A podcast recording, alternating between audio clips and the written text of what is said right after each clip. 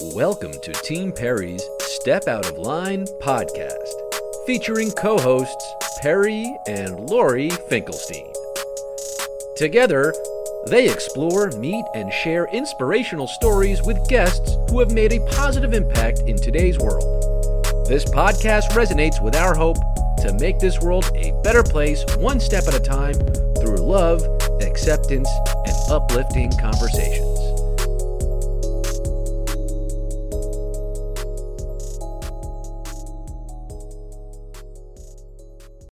Oh my God. That is incredible. But I do think that setting out on the creative path at all as a choice, as a life choice, is stepping out of line. There aren't that many people who are born into a family or a family system where everyone's standing in the background going, yeah, go into show business. That's a good idea. For me, you know, the desire to act and to perform and to make people laugh and to be a creative was something that came to me really young. And so that was something that I was exploring before I even knew I was exploring it. And then when I made the decision to sort of pursue it as a career, you know, there was a tremendous amount of resistance. I mean, really starting as a young person, I asked, can I go to an acting school? Can I go to a professional school? Can I go to an acting camp? And the answer was no, absolutely not. You may not as a matter of fact, in my mother's words, over my dead body. Immediately, I realized that in order to pursue my dreams, I was going to have to jump over these hurdles, these roadblocks. I was going to have to step out of line and do what I felt I was here to do. So I think that that's been sort of part of my journey all along.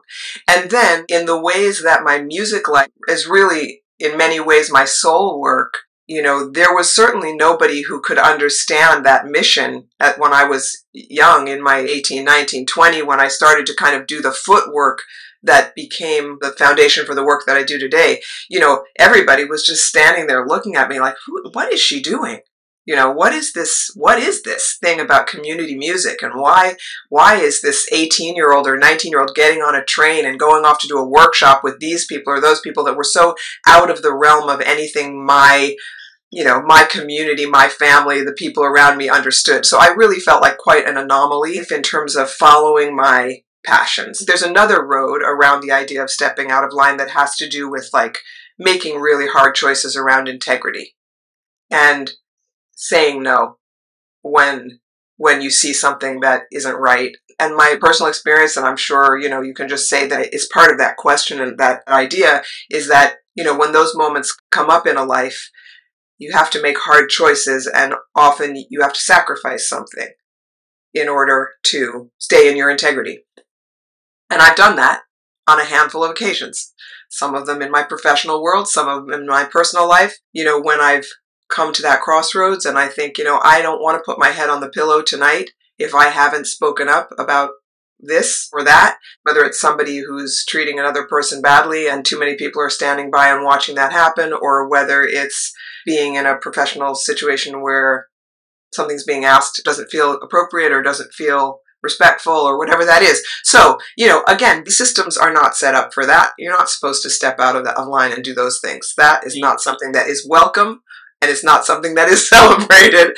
But I've, you know, I've, I've come up to that crossroads a handful of times in my life. You have to have a very feel strong core in order to not let's say cower down to something that you don't feel is appropriate or right and that you stand up for it. I know I probably inherited that from my mother. Apparently generations of women are like that and Perry's like that as well. I think for me it's a combination of two things. My mother's a very strong person and she says whatever she wants, whenever she wants to whoever she wants. Mm-hmm. My father was a very gentle person and a very loving person and I think that he cared about the underdog.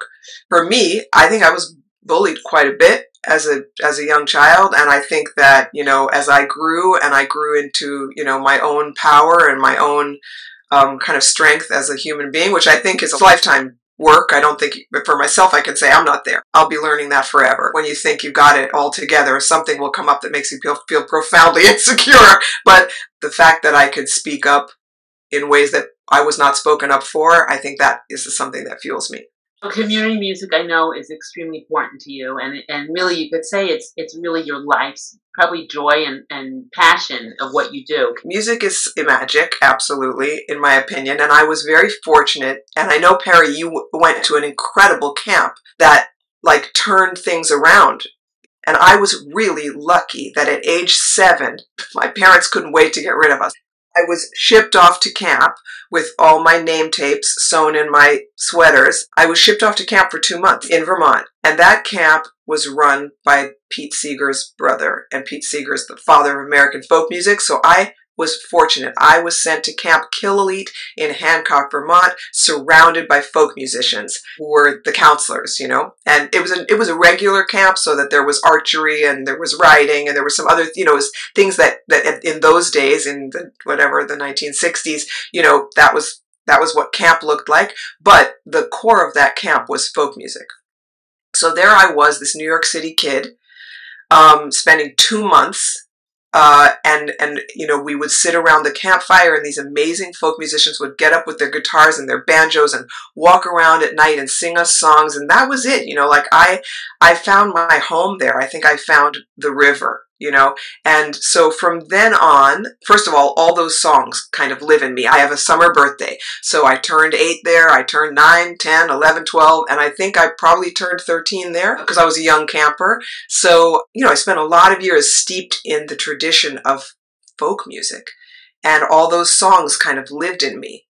And I thought I imagined at that age, oh, I'll be a counselor there. But you had to go through a year of college in order to be a counselor there. And by the time I hit that age, I was, you know, the roar of the grease paint uh, had me, and I was just determined to be an actress. So I, I wasn't going back to be a counselor at camp. However, I feel like no matter what I did after that, I was always searching for that feeling being around the campfire with people in that incredible environment where there was just yeah, that camaraderie, that harmony, that music. And then somewhere in my late teens, I became really, really interested and moved by gospel music. And then not so long after that by African music.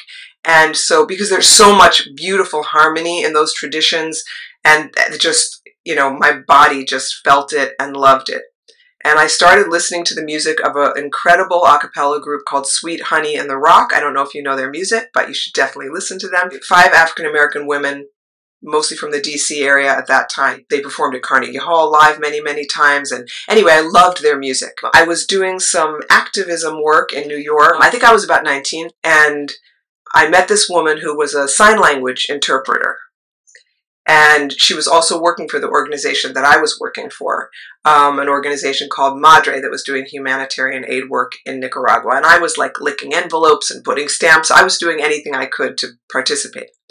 And so this sign language interpreter named Susan Freundlich um, got this job teaching uh, sign language at this retreat center in upstate New York called the Omega Institute, which has been around for a long time. It's an amazing place, but this was the first time they ever did an arts week. And Susan was teaching interpretive sign. Holly Near, who's sort of the an incredibly well-known um, feminist folk singer, the figurehead of the women's music movement at that time. She was teaching a songwriting class. Anyway, it was an amazing week.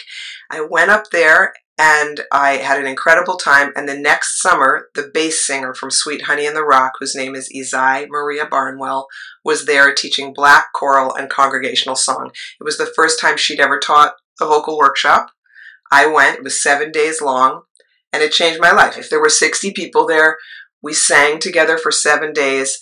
Then we came back to New York, and there were a handful of people who wanted to get together and sing. And so we met, somebody found a space, we met, there was a absence of leadership, people didn't really remember, but I have a very good ear and I've been listening to that music for a long time and I knew everything. So I sort of stepped into a leadership position backwards. And that was the beginning of what, you know, has turned out to be this my life's work really which is to keep people singing together and to make it accessible to everybody so that it's not something people have to audition for and you don't need to read music, which by the way, I don't really, I barely. Um, and uh, so that it's taught in, you know, call and response style so that everybody can be a part of it. You really discovered your own voice as a young child, as like an eight year old little girl in the summer. And that's when it really hit you at eight years old that this had to be part of, of some way your life had to revolve around this. You know, I think the things that kind of plant a seed when you don't exactly know it and you don't exactly recognize it, but it's in you and it resonates in you and it's important to you or it makes you feel good, or there's something, did I know at age eight that I would lead people in song? Absolutely not. And, you know, and as a young actress trying to, I was in a musical theater company in high school after school called the Merry Mini Players. So I used to go after school and practice with all these other kids. And then on the weekend, we would do musical theater for children. But I actually have a very low voice. So, you know, traditionally, I didn't sing like a girl. And so, in choir settings or school settings, or maybe even auditioning for musicals, it was tricky because I wasn't a soprano and I didn't really feel, you know, and there wasn't really an acceptance of somebody who sang you know, alto or tenor or like, you know, as low as I am comfortably singing. But Ysaye Barnwell, who really was my teacher for years, um, sings bass in Sweet Honey in the Rock. So when I went into that workshop at age 19, I was like, oh my God, I am home. Where the bass singer and the tenor singer and the alto singer is like at the center instead of in European music where a soprano has the melody and everything, you know. So, anyway, I don't know. I think it's a fascinating thing, the things that call to us before we know they're calling. So you, as a parent, must understand, like, you must encourage them. What do they do? What do they want to do with their lives? I have two daughters. One of them is 26 and the other one is 21. And they kind of grew up when I started the choir, the Golden Bridge Community Choir, which is now in its, I think, 17th year. I've sort of lost count. Um, they were 10 and 6. And uh, that was this moment in time. You know, when they were born, I kind of didn't want to be doing this work. I didn't want them to see, like, my acting was almost like a secret. They were too little. If I went to work, either they came with me with a babysitter or with their dad. I was a super hands on mom. They kind of knew what I did, but it didn't really mean anything to them. Right. But my community music work is like you know it's it's in the moment it's not like i'm going off making something and then it's going to be on tv six months from now i was in the moment with people. And I, I wasn't prepared to share myself that way when I was bringing up my kids. I felt like in a way I was, I would be cheating on them, you know, by having all of these other people wanting my time. And then when they were 10 and 6, I was like, oh my God, if I don't do something, I'm going to go bananas. I went off and I did this incredible training in Canada called the Community Choir Leadership Training. And then I came back and I started the choir and I started it as a family friendly choir. And the way that I did that was by putting an arts corner in the room. And I went out and bought art supplies and crafts and thought of projects and I, I hired a really fun friend to hang out on this big tarp in the corner of the room. So all that to say, my kids grew up starting at 10 and 6 being in the choir and watching me teach in the middle of a big room. So so that's been part of their life. My 26 year old graduated from graduate school last May, and she is a social worker in New York. And my 21 year old is about to graduate from college as a screen acting major. Mm. And she wants to act, and she is an actress, and she's also a poet. And I've tried to encourage them. Of course, it's really scary to have a kid who wants to be an actor. And and now, you know, it's that it's that kind of parental karma that comes back. I can't pray over my dead body, so I have to say. But you get laughed at, right? That's right. Mm. I have to say, follow your dreams because that's what I did. But it's a hard road, the creative road, because it's very windy.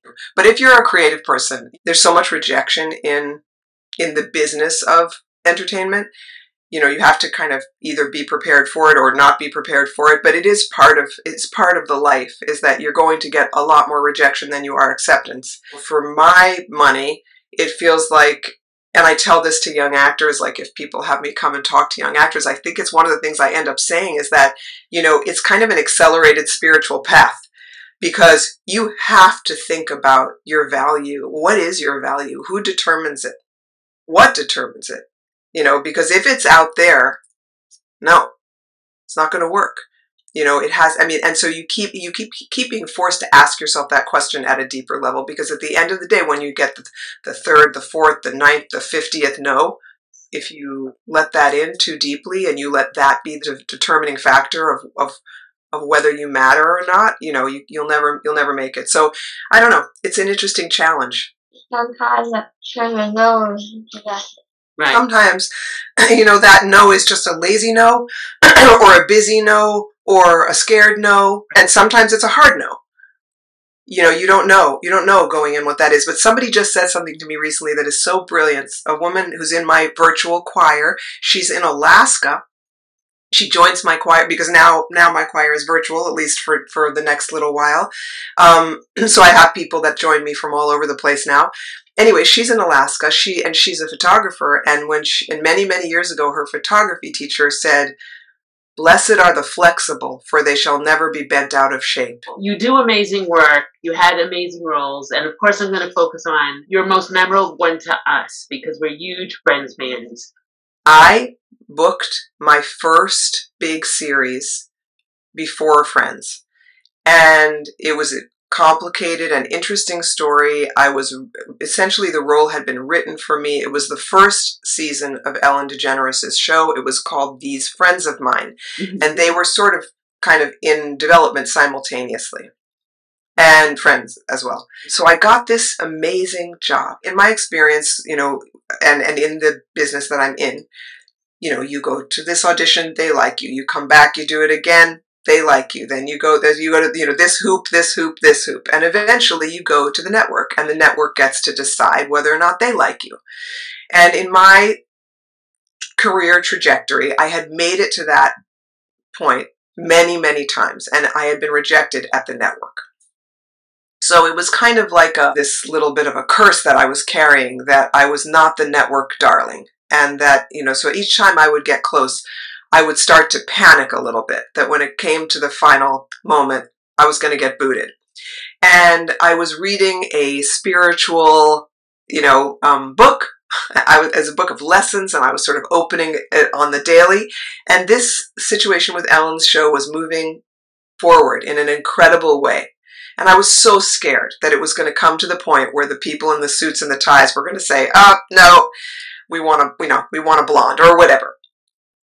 So on this particular day, I opened up this book, and the lesson, essentially what it was saying is that if you walk into a room and something is happening in that room, something negative is happening in that room, in all likelihood, you brought it into the room. That you're carrying that negative myth. It's leaking out, and that people are just reflecting back to you this thing that that you actually are carrying. And I thought, oh my goodness, you know what? It's true. Because there I was, I was, I felt immediately like that little eight year old growing up in New York City, wanting to act, not having blonde hair, not having blue eyes, having people say to me, you're very ethnic, but we don't know what you are. Like, what are you? Are you Italian? Are you Puerto Rican? Are you this? Are you, you know, that was back in the, you know, in the 70s. Reading that on that day kind of popped the little balloon, and I thought, oh, it's true. I'm trying to trick everybody into believing in me before I actually believe in me. I'm thinking that my acting is going to do the work. It's going to show them that I'm the best person for the job. But if underneath that, I'm carrying this negative myth that I don't really belong there and it's leaking out, it was just kind of a revelation to me. And I thought, oh my God, you know, like that's incredible. Like, I get it. I get it. And about 20 minutes later, my phone rang and my agent said, Are you sitting? I said, No. And she said, Well, sit down. Sat down and she said, You just got the job. And I said, What? And she said, The, you know, these friends of mine, you just got the job. And I said, But I didn't go to the network. And she said, Yeah, you don't have to go. It was this crazy moment where I bypassed the network. However, that doesn't always work well in the long run. Mm-hmm. And so when they started firing people from that show, they fired me first. And that was the first time I'd ever been publicly fired from something that was obviously going to be a massive juggernaut of a hit. And I was very humiliated, and I was very hurt, and I was very afraid. I thought, it's over for me, you know? And I went home and I licked my wounds, and I went to this meeting and where this person who, who wrote the book I was reading was giving a lecture. And I and, and, and a gentleman stood up and he said I just lost my job. And he told a story a hard hardship story. And he was an adult with a lot of responsibilities. And and I thought well if he can stand up and do that then I can stand up and do that. So I stood up and I said, I just got fired, you know, and I, I, I think I cried and I talked about what happened. And she said, I don't know you that well, but I think I know what I know about you is that you like helping people. And how do you expect to help people if you haven't experienced what 90% of the population experiences in a lifetime? And so I thought, okay, well, there's a new way to look at, you know, getting fired. And then, shortly after, the Friends audition appeared on my fax machine. And, you know, when I look back at it, being fired from that job was basically like being pushed out of an airplane without a parachute. And I lived. You know, I got up out of the ashes and I survived. And what it did for me was it liberated me from being afraid. Along comes the Friends audition. Had I ever played this girl before? In Hollywood? No. Could I have done it? Yes, a million times over. I know very, very well. But I'd been afraid in a way to play her. You know, I wanted everybody to see my versatility. Right. All the things I could be. But anyway, now I was free. Now Janice came across the fax machine. The audition scene was like, you know, the mix and match moose and squirrel. You can wear the Bullwinkle socks. And I and immediately I knew who she was, and immediately I knew what I wanted to do with her. And I and actually, did I think I was going to get the job? I had no idea. I just thought I was going to go have some fun. I was going to laugh. I was going to make them laugh, whoever they were. I didn't even, you know, all those pieces were the dots weren't connected. I just went. I showed up, and uh, it turned into ten years of work. favorite role you've ever played in all of your shows? favorite role well i have to say janice i mean she wins you know i not only did i love love playing her the writing was fantastic um, the cast was unbelievable. So being part of that you know when i started on that show it, nobody you know i mean i think they all knew it was going to be a huge hit but you know nobody'd seen it yet. So it wasn't like i'd walked into it uh, in season two. I was there i think probably i don't know maybe like the fourth episode or something like that is my first episode. So really, it was just about being in this incredible ensemble in a great working environment. I mean, fantastic working environment. They everybody had a good time. It was fun. They let us, you know, they let us play around to to make things work in a way like they'd give us if we wanted to change something or try something, they'd let us do it. You know, there was a lot of a lot of freedom of expression and creativity and and you know, I loved the people. I loved I just loved the job and I, you know, I, I've been very fortunate because I've been on a lot of really good shows, and I've I've had a really good time. But you know, Janice can't be beat. And Curb Your Enthusiasm, you are on also, right? There's is there no script for that? They just give you a general idea and you go with it. No, it's funny because um, that I loved being on that show. By the way, at the end of that episode, all I was thinking was, "Please bring me back! Please bring me back!" Like I just I didn't want to leave that set. We had so much fun. But when I went to audition for that show, I was given a tiny little strip of paper, a literal tiny strip of paper, and it said, "Wife of Larry's golf buddy says LOL." That's all it said.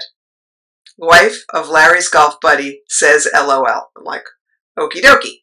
Now, I knew that. They told me that before I went. And I understood that she used text talk. So I had, at that time, what, however long ago that was, I went to my kids and I got more text talk. So, you know, my younger told me what FML means, my life. I used it in my in my audition with Larry. It was an improvised audition and he he you know, I just had to roll with it and then when he criticized me for saying LOL in the improvised audition, I used FML to fight with him. And I said, you know, oh really? Are you really going to say, you know, well, you know what? And I so I used I used it in that way. That's probably what got me the job. But I did work with Larry years ago on Seinfeld, and mm-hmm. That was like my first return, or it was really my kind of my first job in in the sitcom land. And it just reminded me how much I love making people laugh. So it really kind of brought me back to following that path um, pretty clearly. And um, when we were doing Curb Your Enthusiasm, we were in the makeup trailer, and Larry was next to me, and they were, you know, doing my hair and makeup, and they were doing his hair and makeup, and he just said, "Top five. And I said, I said "What?" And he said, "Top five. And I thought, God, I don't know what he's talking about, but I feel like such an idiot if I ask again. What, you know, if the third time, what, top five? What? He said, your Seinfeld episode, top five. So apparently that that episode of Seinfeld that I'm on is considered one of the top five. Yeah, so I've, I've had a I've had a good career. I've, I've really enjoyed. I love doing voiceover. I love doing cartoons. I hope there's more of that um, coming my way soon. And uh, and I'm also I've written a children's book that I'm I've written several, but I'm I'm uh, somebody's illustrating one that I hold dear. Um, which is called Ebenezer Finds a Reason. And I will see what happens. I'm, I'm probably going to, you know, self publish and release it that way. But uh, yeah, it's just an interesting journey. And of course, being a mom and raising my daughters has been, you know, most the most incredible journey too. And it's taken a lot of tenacious patience, I think, you know, as any creative endeavor does. Um, and you, you know, Perry, the fact that you are willing to kind of poke at something over and over, and not to mention that's just getting a celebrity to talk to you. I mean, you are the you are the the, the poster child for tenaciousness. I can't even believe the things that you've done and the things that you've accomplished, and the guts and grit that you put into participating in marathons. And you know, I, I just you're my hero